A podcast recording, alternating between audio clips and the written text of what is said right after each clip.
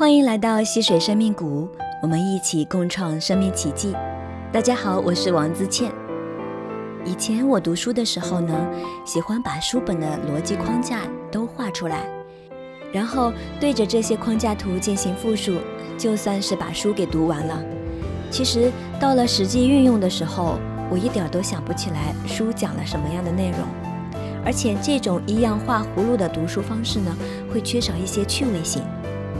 这一次，我有幸接收到了《心流》这本书的主题分享的任务，我改变了以往的阅读方式。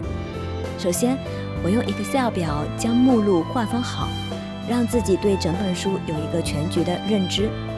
接着呢，我按照价值、意义、感悟、启发，还有延伸与思考这样的模块化的方式来阅读，最后再按照场景进行系统的整理。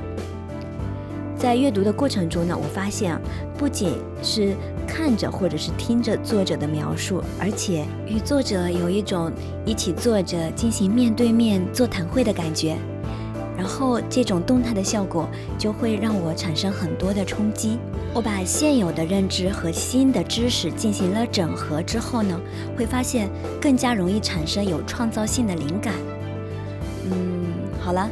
今天的分享呢，就到这里。如果你希望践行有效的读书方式，欢迎来评论区留言，我们一起探讨。感谢您的收听，因为洞见，所以感悟；因为共鸣，所以共生。我们共读共创，希望溪水生命谷与你一起创造生命奇迹。